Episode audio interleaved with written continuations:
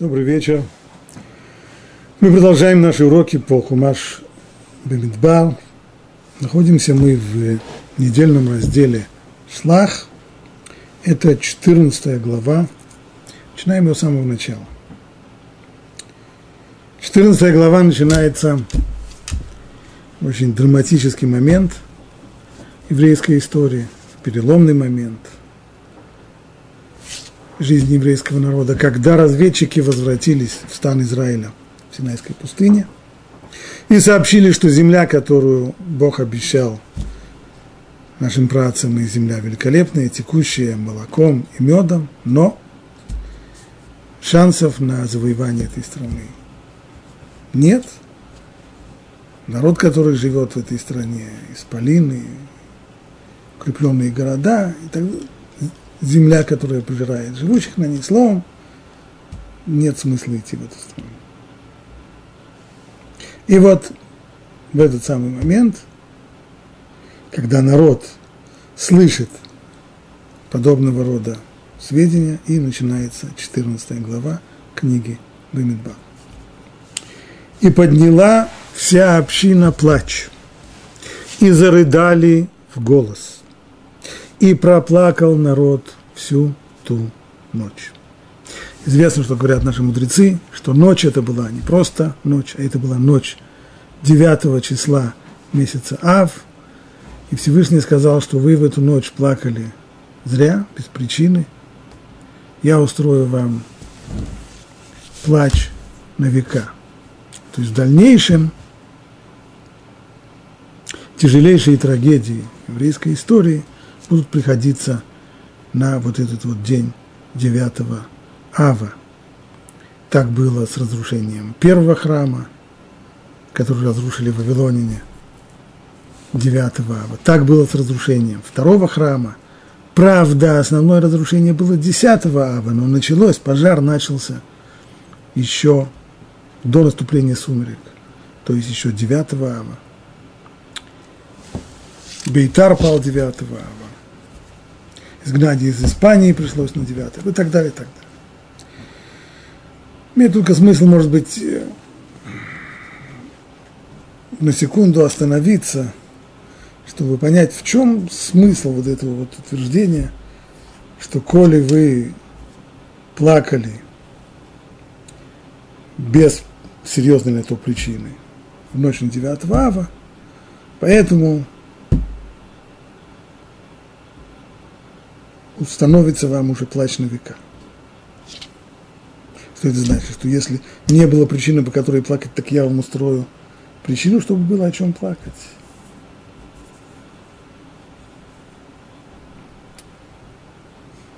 Понятно, что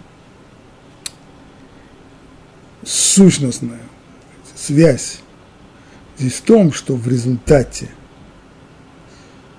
греха разведчиков, в результате отказа еврейского народа от обещанной им Богу страны, от страны обетованной. Результатом было изгнание. То есть даже в конечном итоге, после того, как они придут в страну Израиля, и после того, как в ней осядут, неизбежно будет уже в дальнейшем изгнание, и разрушение, и изгнание, и не одно, даже два –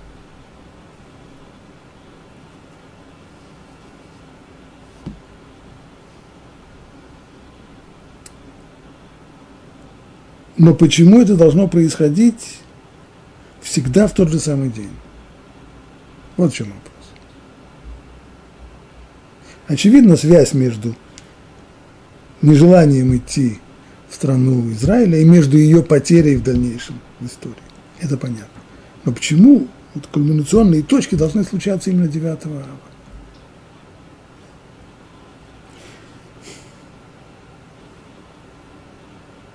Можно объяснить это двояко. Может быть так.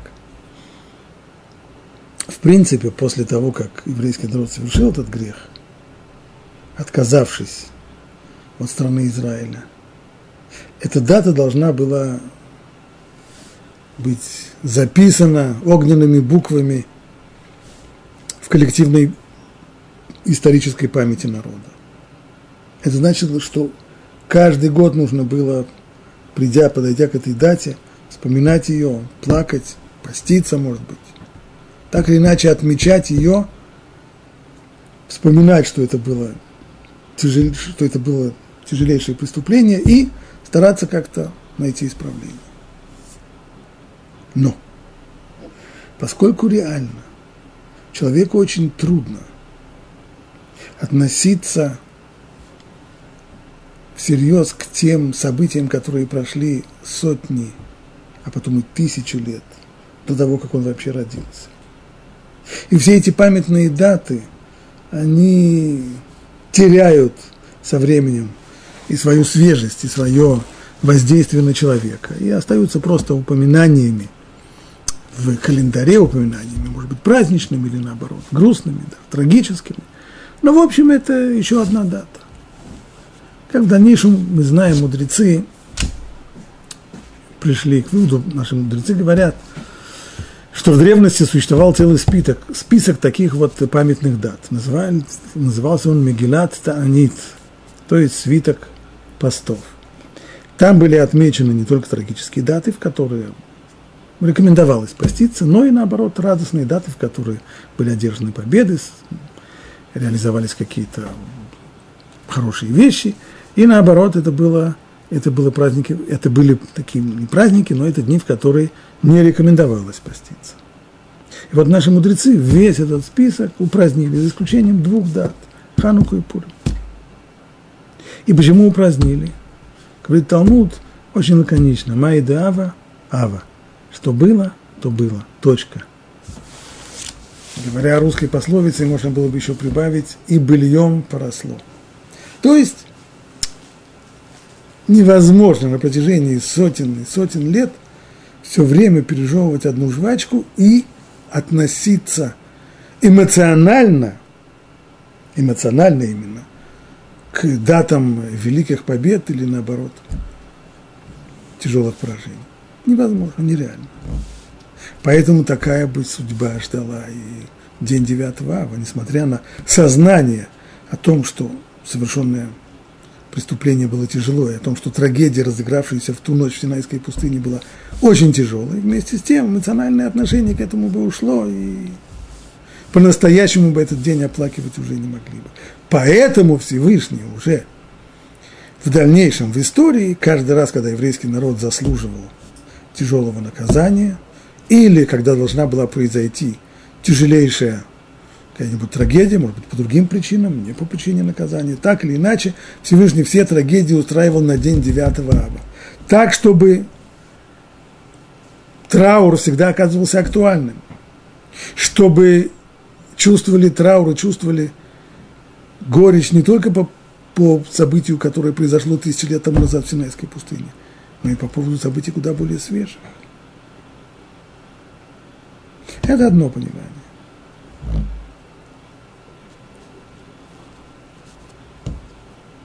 Другое, может быть, понимание, что сам, что само вот это вот установление траура 9 аба, оно должно способствовать искуплению этого греха. То есть те самые наказания, которые в дальнейшем сыпались на голову еврейского народа в истории, приходясь на 9 ава и имея сущностную связь с тем грехом, который был совершен 9 ава в пустыне, они тем самым помогают искупать совершенный тогда грех. Это две возможности понять это утверждение мудрецов.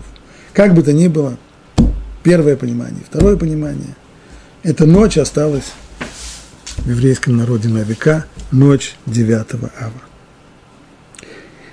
Что же еще произошло в эту ночь? Какие именно события? И роптали на Муше и Аарона все сыны Израиля.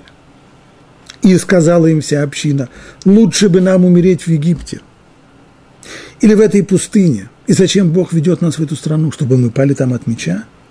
Наши жены и наши дети станут добычей. Так не лучше ли нам возвратиться в Египет? Правда, в Египте, в Египте никто не ждет, это верно, но максимум убьют. А тут что? Тут тоже. И сказали друг другу, назначим вождя и возвратимся в Египет. То есть понятно, что несмотря на их утверждение о том, что не лучше ли им возвратиться в Египет, им было понятно, что Муж и Арон никогда на это не согласятся. Поэтому требование – сменим руководство, сменим вождей. И пали Муж и Арон ниц перед всем собранием общины Израиля. Довольно странная реакция. Они не, не спорят, они не пытаются переубедить народ, они не, не требуют прекратить этот бунт. Падают ниц перед собранием.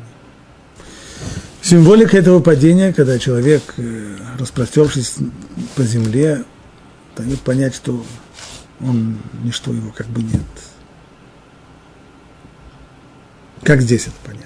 Говорит Аравир в своем комментарии, и пали Моше и Аарон Ниц, сказав, давайте назначим вождя, народ официально известил Моше и Аарона, что больше не будет подчиняться их приказам. Нового вождя еще нет, назначим вождя, но старых вождей мы больше не слушаем. Они завели нас сюда, они завели нас в эту пустыню, неизвестно зачем, потому что некуда идти, земля обетованная нам все равно не светит, и подчиняться больше их приказам мы не собираемся. Моше и Арон восприняли это сообщение как знак окончания своей миссии. До сих пор они руководили, теперь народ не принимает их руководство. Они пали ниц перед всем собранием общины. Что здесь имеется в виду под словом община? Нужно сказать, что в Торе это слово община э, употребляется в разных случаях по-разному. Иногда имеется в виду все общество Израиля, весь народ. А иногда, как здесь, совсем другое. Община, и имеется здесь в виду, это собрание, которому поручено руководство общиной, то есть это совет старейшин. Бросившись на землю перед этими старейшинами, Муше и Арон показывают, что руководство народом отныне возвращается к старейшинам. Если до сих пор старейшины были, как сегодня сказали бы, совещательным органом около Муше и Арона, то теперь Муше и Арон возвращают всю полноту власти им, старейшинам. Поскольку народ отказался подчиняться им, Муше и желали продемонстрировать, что их власть закончилась, и они уже больше ничего не могут сделать для народа. Так Муше и Арон не спорят. Их отправляют в отставку, они уходят в отставку. Спорят другие. А Иошуа бен Нун и Калеб бен Ифуне, которые разведывали землю, разорвали свои одежды. Знак самого сильного траура, когда человек разрывает на себе одежды. Они были вместе со всеми разведчиками, всех разведчиков было 12.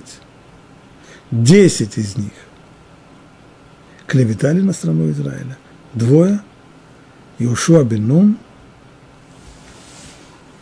самый близкий ученик Моше, и Калев бен Ифуне, раздирают одежды, и сказали все общине сынов Израиля. Страна, в которую мы прошли, чтобы разведать ее, это страна очень и очень хорошая. И если угодно мы Богу, то Он ведет нас в эту страну и отдаст нам ее. Это страна, страну, текущую молоком и медом. Только не восставайте против Бога. И не бойтесь народа той страны, ведь они наш хлеб. Их сень отступила от них. И с нами Бог, не бойтесь их. И все наоборот. То, что вы сейчас делаете, это бунт. Это не бунт против Муши и Аарона, это бунт против Бога, который дает вам эту страну. И если вы, конечно, будете бунтовать против Бога, тогда, тогда этой страны нам не видать. Но если не бунтовать, если подчиниться Ему, тогда, тогда Он отдаст нам эту страну. Как бы не были сильны люди, которые живут в ней. Удалось им убедить народ? Нет. И сказала вся община забить их камнями. Но слава Божья явилась в шатре собрания всем сынам Израиля.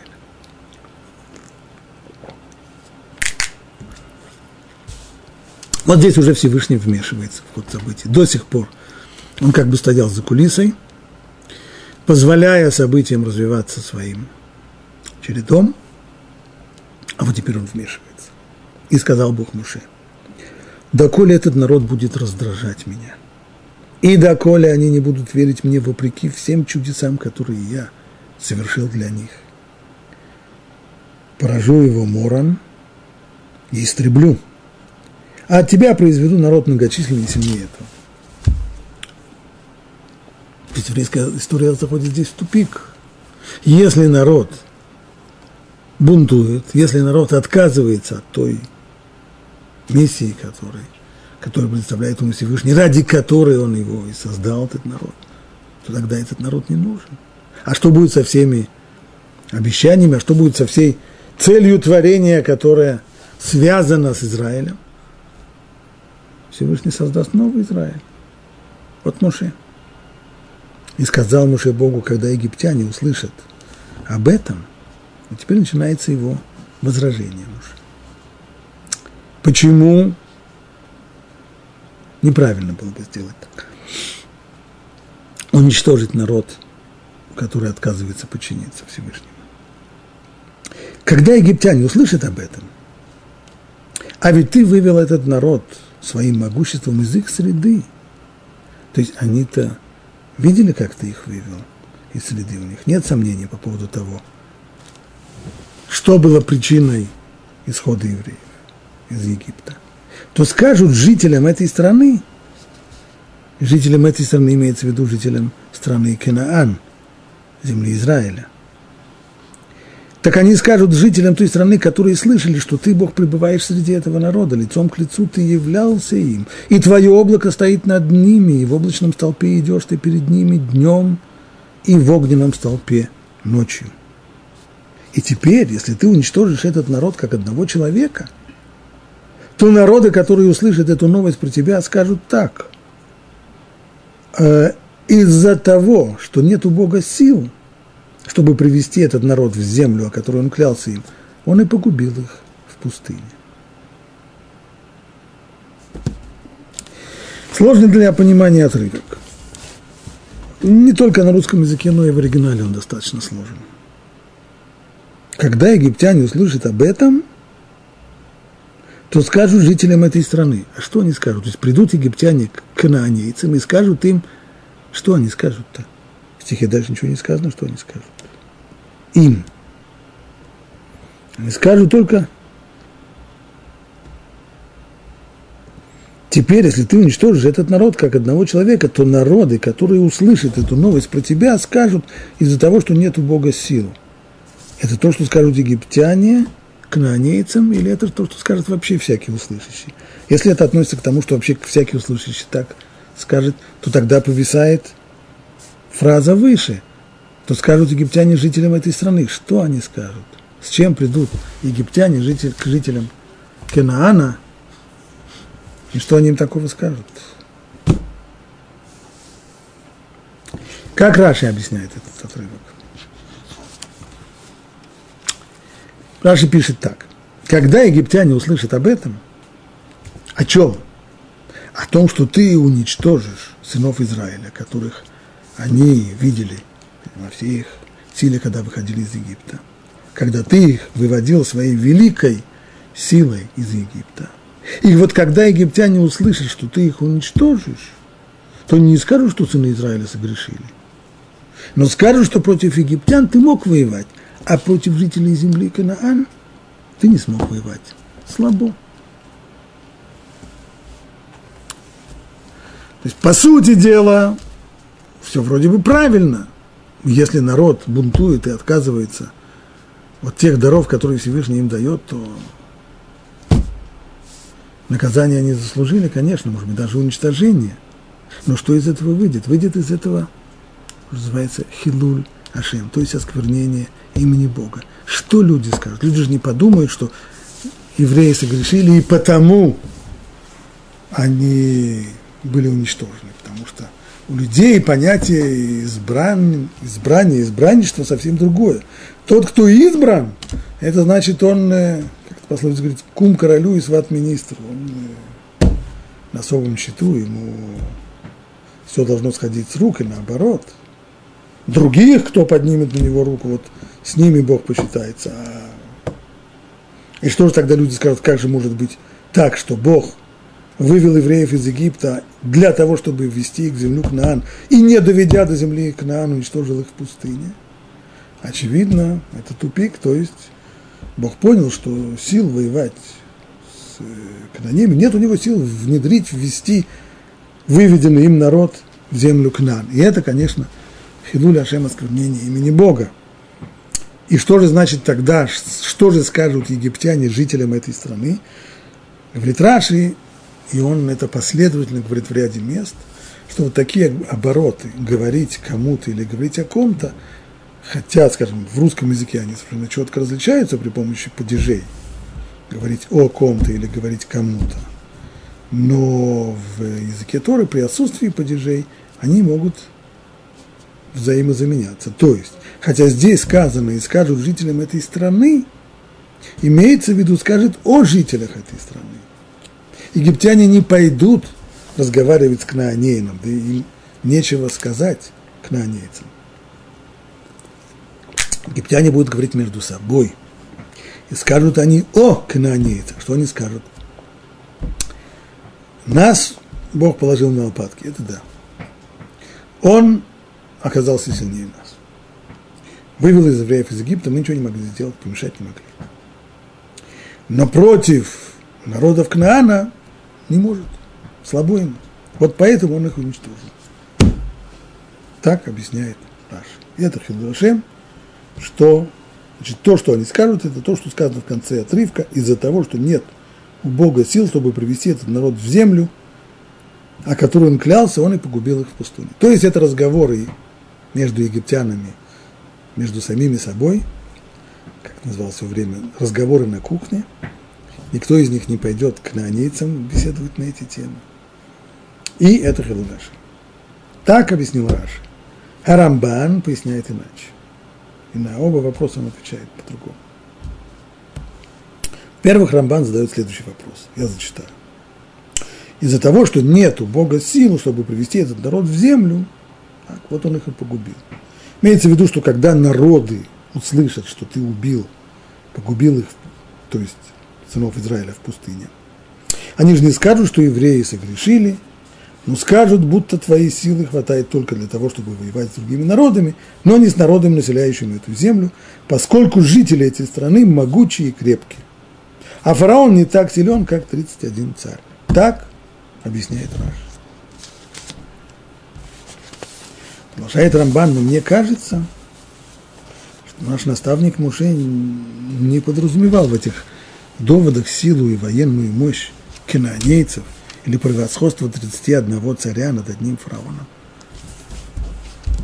И если буквально понять комментарий Раш, то получается так, что египтяне скажут, вот против нашего фараона Бог казался сильнее. Ну, что делать? Начальство у нас слабое оказалось. Может быть, гонора у него много, но на поверку-то оказалось слабак. А вот против кнаанейцев нет у него сил достаточно. Что это значит? Что они такие сильные в военном отношении? Или что 31 царь в Канаане – сильнее, чем фараон, во-первых, это уже выглядит как нонсенс, потому что любой знакомый с, э, с историей знает, что Египет – это сверхдержава.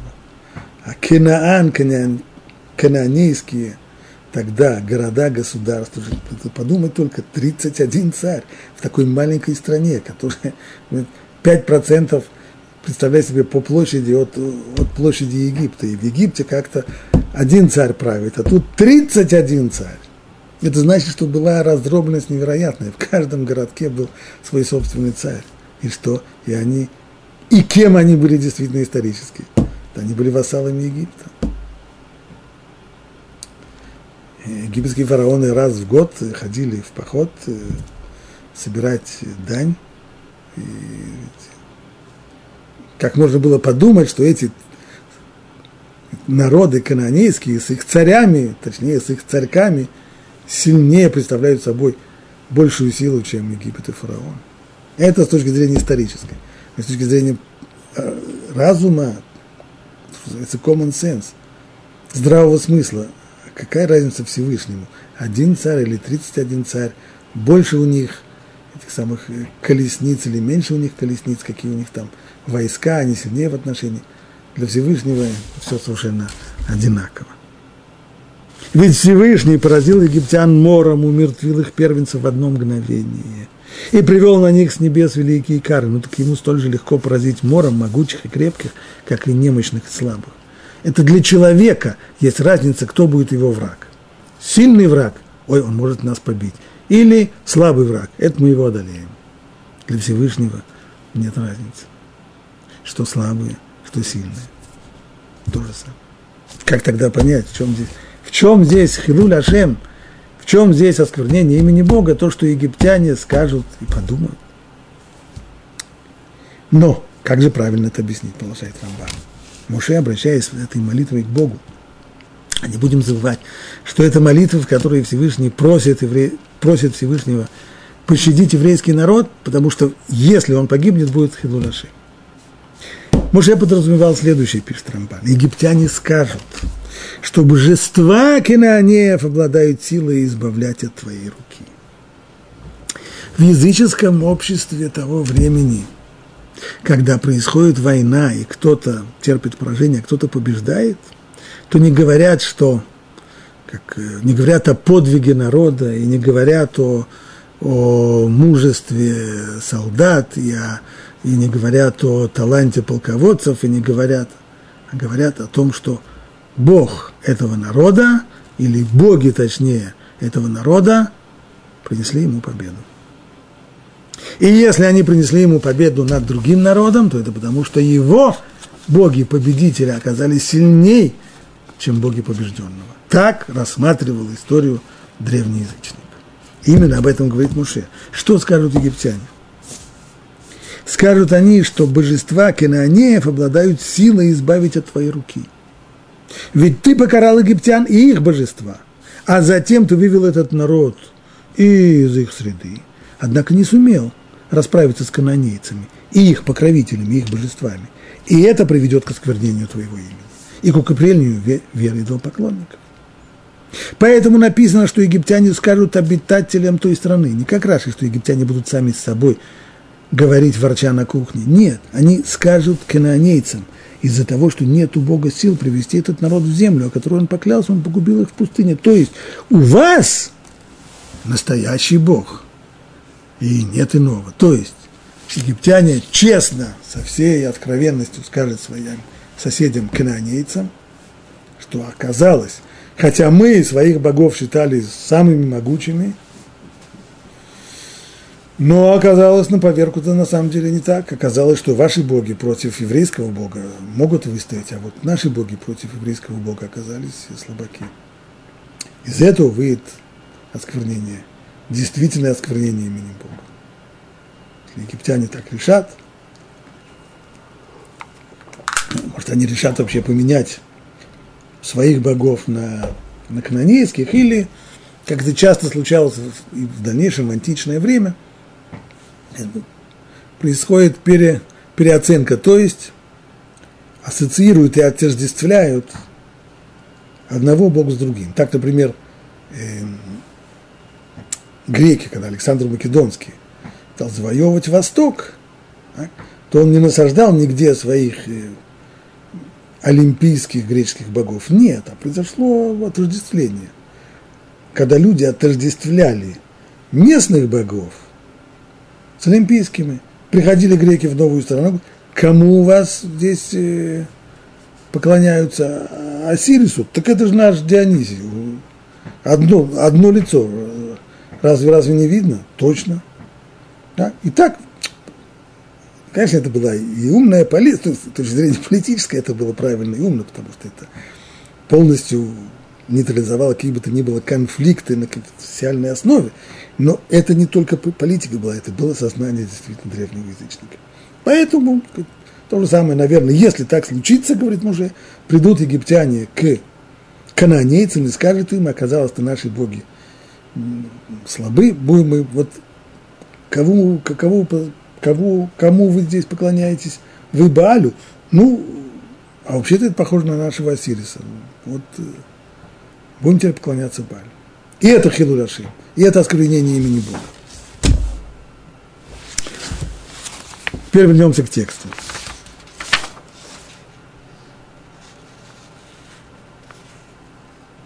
А теперь, так, значит, первый аргумент Моше был Хилуль осквернение имени Бога. И если этот аргумент будет принят, принят, тогда, а теперь да возвеличится могущество Бога, как ты говорил, Бог долготерпеливый и преисполненный добротой, сносящий нечестие и неповиновение. Он очистит от греха и не очистит. Он припоминает вину отцов детям до третьего и до четвертого поколения. Прости же грех этого народа по своей великой милости, как ты прощал этот народ от Египта и поныне. Вот это очень сильная, очень мощная, можно так сказать, молитва Муше, в которой он обращается к Всевышнему, пытаясь пробудить то, что называется медот харахамим, атрибуты милосердия. Наши мудрецы, исследуя текст Торы и, и устную традицию, разделяют, различают 13 атрибутов милосердия. И они все разные. Но все это атрибуты, то есть принципы и системы управления миром, которые, будучи э, включенными, которые, работая, могут привести к э, милосердию по отношению к грешнику и изменению его судьбы. Здесь мы видим, что Муше обращается к Всевышнему, упоминая несколько таких атрибутов, не все 13, а только прежде всего Бог долготерпеливый. Эрех апаим. Смысл, суть этого атрибута в том, что хотя по логике грешник должен быть в тот момент, когда он совершил грех, он должен был понести наказание мгновенно. И это то, что утверждает Медат один, то есть атрибут правосудия. Медат один мы видим пример действия подобного рода сил в природе. Если человек неаккуратно, скажем, неаккуратно шел где-то э, в горах и в результате этого оступился, то он тут же разобьется. Это не то, что он оступился и упал, а потом, может быть, где-нибудь через полгода он разобьется. Нет, он разобьется моментально. Сила протяжения действует э, моментально. Если человек отравился, если он съел нездоровую пищу, то отравление идет моментально, не, не послезавтра и не через год. Моментально. Так действует природа, так действует Медат один, атрибут правосудия. Муше подчеркивает, я читаю здесь объяснение Рава Ирша, Муше подчеркивает те атрибуты Бога, к которым он апеллирует именно в этот момент. Самым значительным из них является долготерпеливость несравненное терпение Бога, с которым он ожидает удовлетворения его требований. Вместо мгновенного исчезновения, то есть в случае, если человек совершил смертный грех, он должен исчезнуть просто в ту же самую секунду. Как грешники того на самом деле заслуживают, это качество, проявляемое Всевышним, дает им достаточно времени, чтобы одуматься, исправить свои пути, подняться вновь и восстановить все то, чего они лишились в своем безрассудстве. То есть, к Всевышнему не обращаются с тем, чтобы он забыл грехи человека. Чтобы, или как это по-русски называется, отпущение грехов, чтобы он отпустил грехи. Грехи не отпускаются. Это наши мудрецы, тот, кто думает об отпущении грехов, отпустится его внутренность. Грех должен быть э, нейтрализован. Либо он должен быть исправлен своим, самим грешником, либо через наказание. Либо так, либо так. Но грех не может Так вот, для того, но для того, чтобы человек исправился, ему нужно время. Ему нужно время для того, чтобы, во-первых, осознать, что он был неправ. Большинство людей даже сделав гадости, продолжают быть, продолжают считать себя порядочными людьми, и они уверены, что они поступили совершенно верно. Он должен осознать, что он был неправ. Он должен сожалеть об этом. Он должен подумать о том, что хорошо бы было бы, если бы этого поступка не было.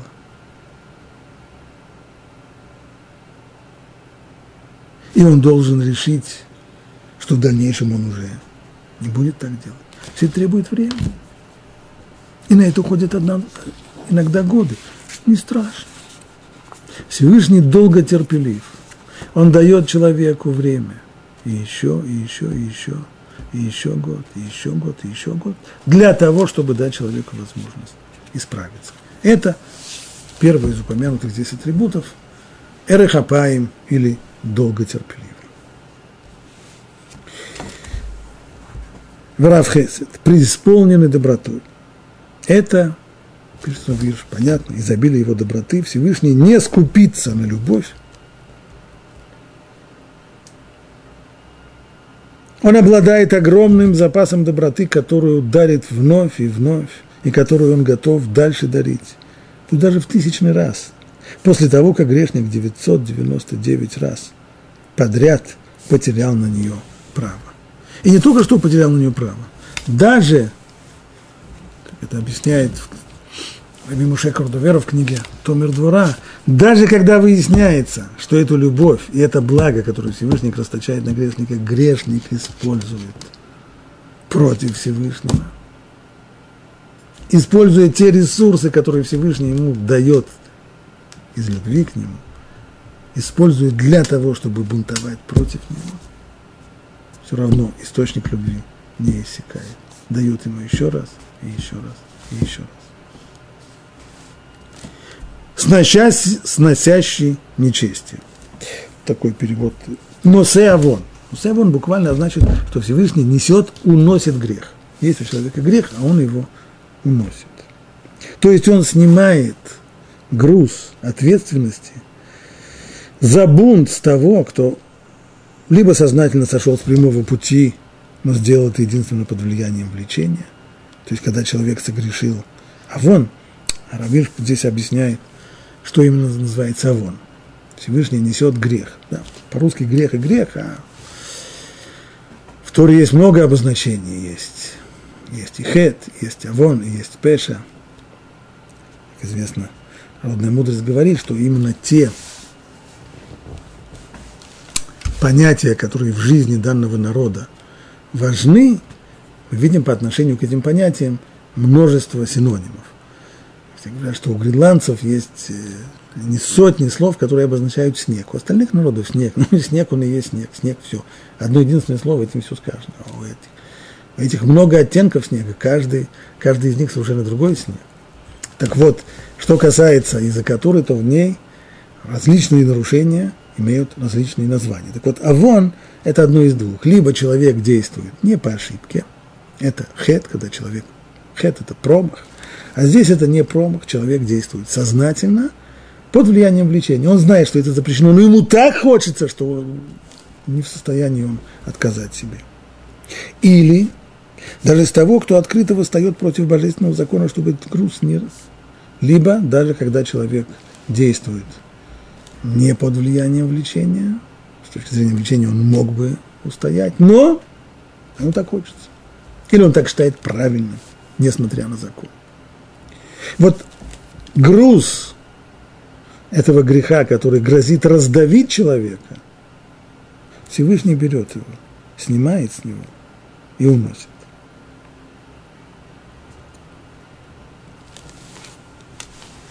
И, наконец, среди атрибутов Бога, когда это происходит, когда Всевышний может снять этот груз, когда человек, использовав время, которое ему было отпущено, исправляет его.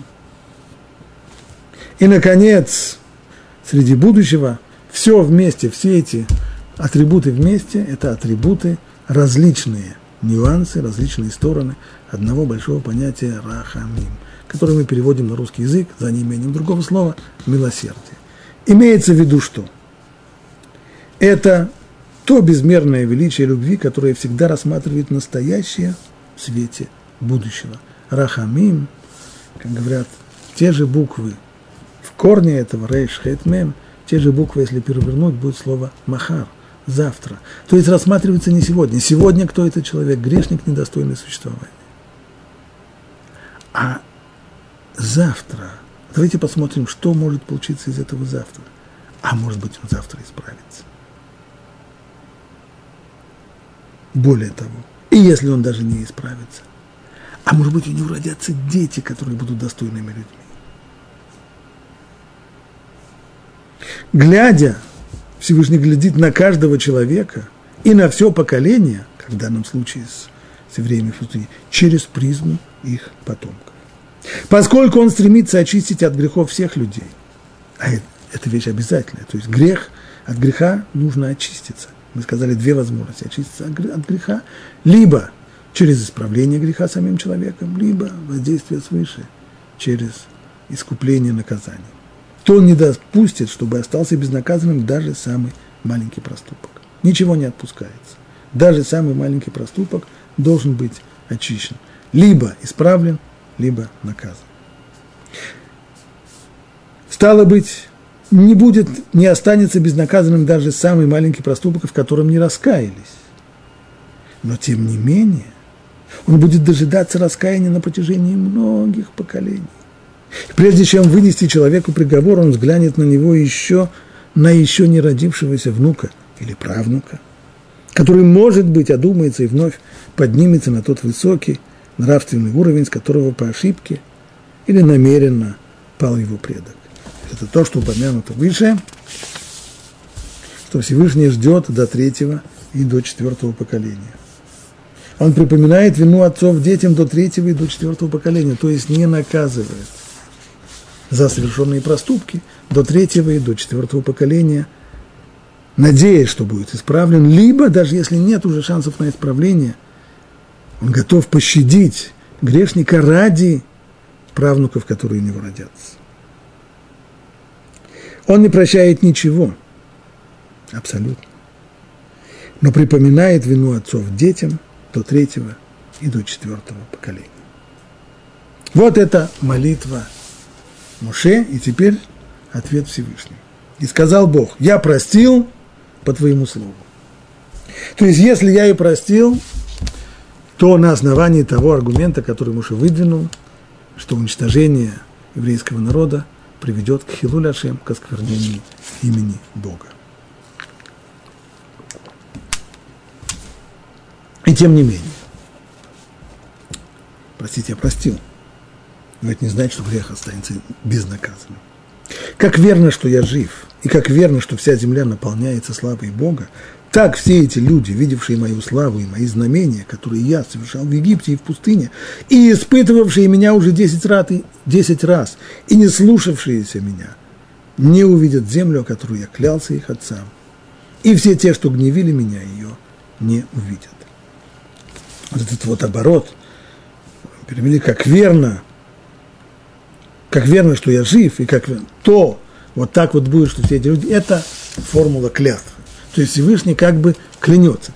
Только обычно люди, они клянутся Богом. Так, то есть здесь призывается в свидетели кто-то, кто стоит над нами. Ты мне не веришь, клянусь и к высшему авторитету. Всевышний здесь клянется как бы, как бы своим существованием. То есть, как верно, что я жив, так и будет верно то, что я сейчас скажу. А что? Что вот эти люди, которые презрели страну обетованную, они ее таки не увидят. Иными словами, что они о себе сказали, что они себе пожелали, чего они боялись, именно это с ними и случится. Они боялись, что они не увидят этой страны, а падут, что они погибнут, они таки погибнут, не увидев этой страны.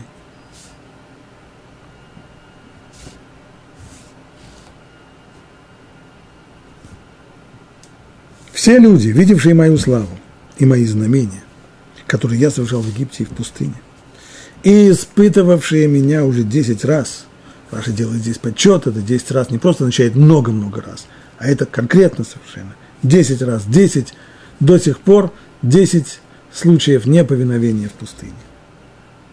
И не слушавшие меня не увидят землю, о которой я клялся их отцам. И все те, что гневили меня, ее не увидят. Только раба моего Калева, поскольку был с ним иной дух, и он исполнил свой долг, я приведу в страну, куда он ходил, и его потомство унаследует ее. Что значит, был у Калева иной дух? Получается так, все погибнут, Калев нет. Почему? Потому что был у него иной дух. Иной дух, говорит Раши, имеется в виду двойственный дух. То есть, участвуя в вместе с разведчиками в этом э, походе в страну Канаан. Был у него двойной дух, один на устах, другой в сердце. То есть то, что он думал, он своим товарищам по разведке не говорил. Разведчикам он говорил, я разделяю ваш замысел. То есть, я с вами согласен. На самом же деле он намеревался сказать правду. И благодаря этому как ему удалось выстоять? от наши мудрецы, Раши приводил это в начале, в начале главы, в начале недельного раздела, что Калев чувствовал внутреннюю борьбу, и поэтому он отправился в Хеврон, к Марата Махпила, к пещере, к пещере Махпила, для того, чтобы молиться там, и благодаря заслугам працев укрепиться и не поддастся влиянию и давлению его товарищей. И это ему удалось. Поэтому, когда уже все вернулись в стан, и разведчики излагали свою точку зрения, то Калев, а ему трудно было спорить с десятью человеками, и еще толпа, которая прислушивалась к их э, утверждениям довольно доброжелательно – как ему, какова у него была возможность заставить всех замолчать. Ну, именно благодаря тому, что разведчики верили, что он э, с ними заодно. Благодаря этому ему удалось заставить их замолчать. Как сказано, ну, Калев заставил замолчать народ Муше. То есть он громко закричал, разве только это устроил нам Бен Амрам, сын Амрама, то есть Муше. И народ был уверен, что он сейчас выдвинет против Муше самые тяжелые обвинения в том, что он вывел нас из Египта, из э, прекрасной страны, завел нас в эту мертвую пустыню, оставил нас без пищи, без еды, и, и народ замолчал, и, и разведчики дали ему возможность высказаться, потому что были уверены, что он будет говорить то же, что и они говорят. Но оказалось, что он был прямо противоположный.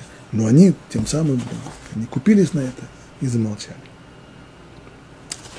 Итак, из всех тот, кто останется в живых и увидит страну обетованную, это Калев.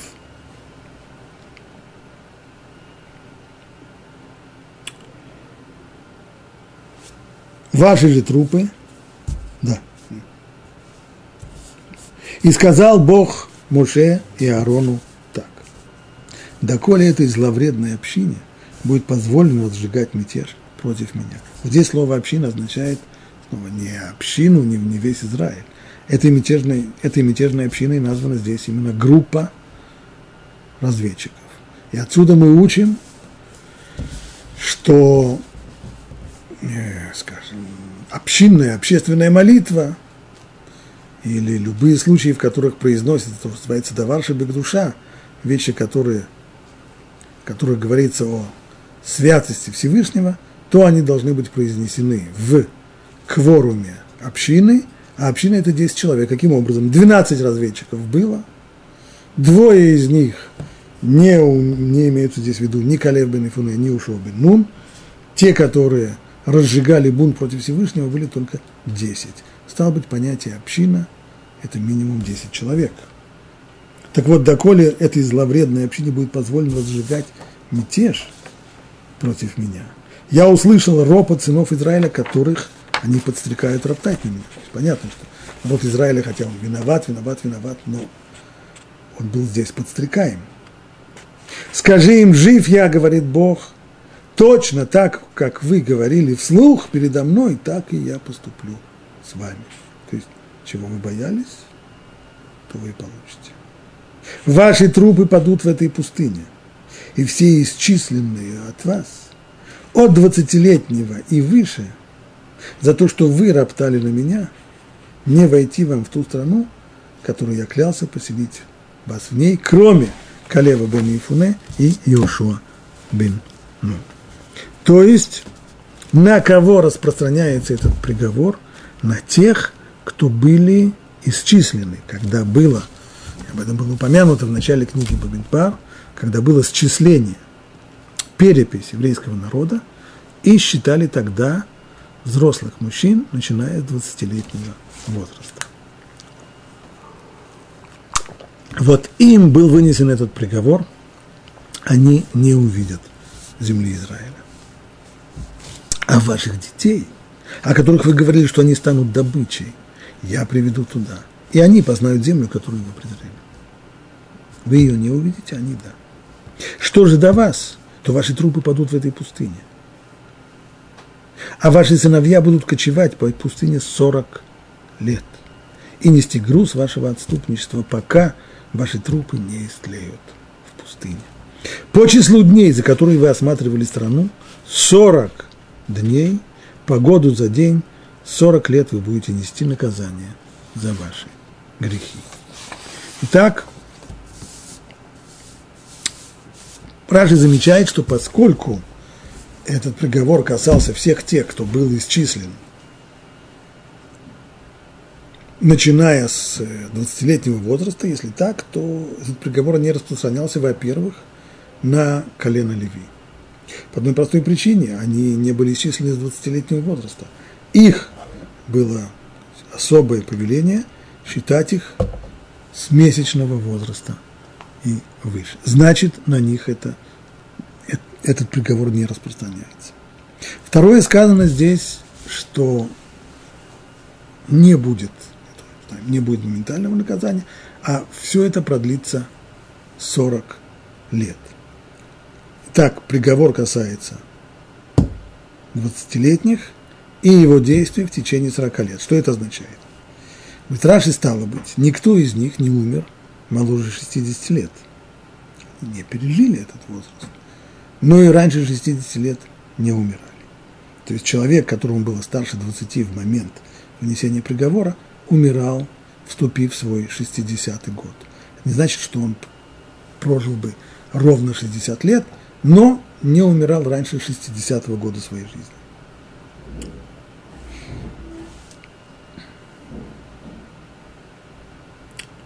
Именно поэтому и было предопределено, так, чтобы срок странствий по Синайской пустыне – был именно 40 лет, так чтобы 20-летним, на которых распространялось это предопределение, исполнилось 60 лет. Здесь есть ряд проблем. Первое. Во-первых, 40 лет пребывания в Синайской пустыне – это от исхода из Египта в 2448 году до до завоевания, до начала завоевания Израиль это ровно 40 лет. Но ведь первый год, он же должен быть не в счет. Ведь грех разведчиков-то произошел во второй год, а в первый год ничего такого не было. Почему же тогда засчитывается здесь 40 лет? Нужно было бы сказать, всего будет 41 год. Первый год нормально, а потом после этого 40 лет, ведь сказано было за каждый день, 40 дней, 40 ночей пробыли разведчики в Эрецкнан, и за это должны получить, по идее, наказание на протяжении 40 лет, значит, всего должно быть 41 год пребывания в пустыне, а мы знаем, что в пустыне пробыли только 40 лет. Отвечает Раши. Первый год их пребывания в пустыне тоже был засчитан в 40 лет, хотя он предшествовал походу разведчиков. Потому что еще тогда, когда сыны Израиля сделали золотого тельца, он уже задумал наказать их таким образом. Только он отсрочил наказание до тех пор, пока не наполнится их чаша. И таково значение сказанного «убьем, погди там» по поводу золотого тельца, Всевышний говорит, что с одной стороны он простил еврейский народ, убьем, он не уничтожит его, убьем погди, упокадати. Но в день, когда я вспомню, тогда я припомню им и этот грех, что означает, что в тот день, когда придет мне время взыскивать за вас за какие-то другие грехи, то взыщу я и за этот грех. То есть будете нести вы всегда наказание за два греха. За тот грех, который вы совершили, и плюс за это еще и за золотого лица. То есть уже тогда, во время золотого тельца, уже наметилось вот это вот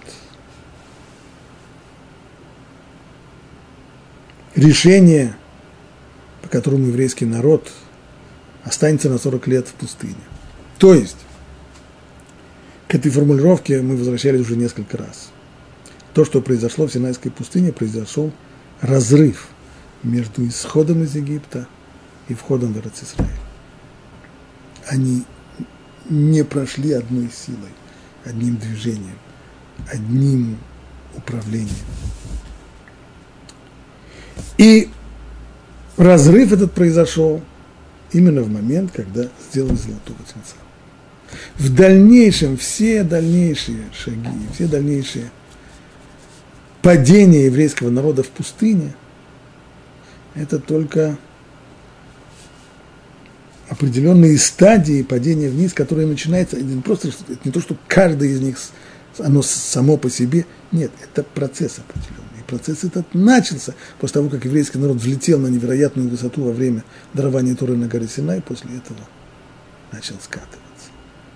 И первый шаг – золотой телец, дальше, дальше, дальше, дальше, дальше. И вот, наконец, здесь вот и приходит к окончательному оформлению вот эта вот структура. Исход из Египта остался сам по себе, сменится поколение, те люди, которые вышли из Египта, им было 20 лет после исхода из Египта, они вышли из Египта, но они не увидят страны Израиля. Только те, которые были детьми, те, кто младше 20 лет, вот они и увидят страну Израиля. Так решилась судьба еврейского народа, так решилась судьба исхода, так, по сути дела, решилась судьба всей истории. О том, как еврейский народ живет, как он реагирует на подобные тяжелые вещи, которые он слышит сейчас, и о том, что произойдет в дальнейшем, мы будем уже говорить на следующих занятиях.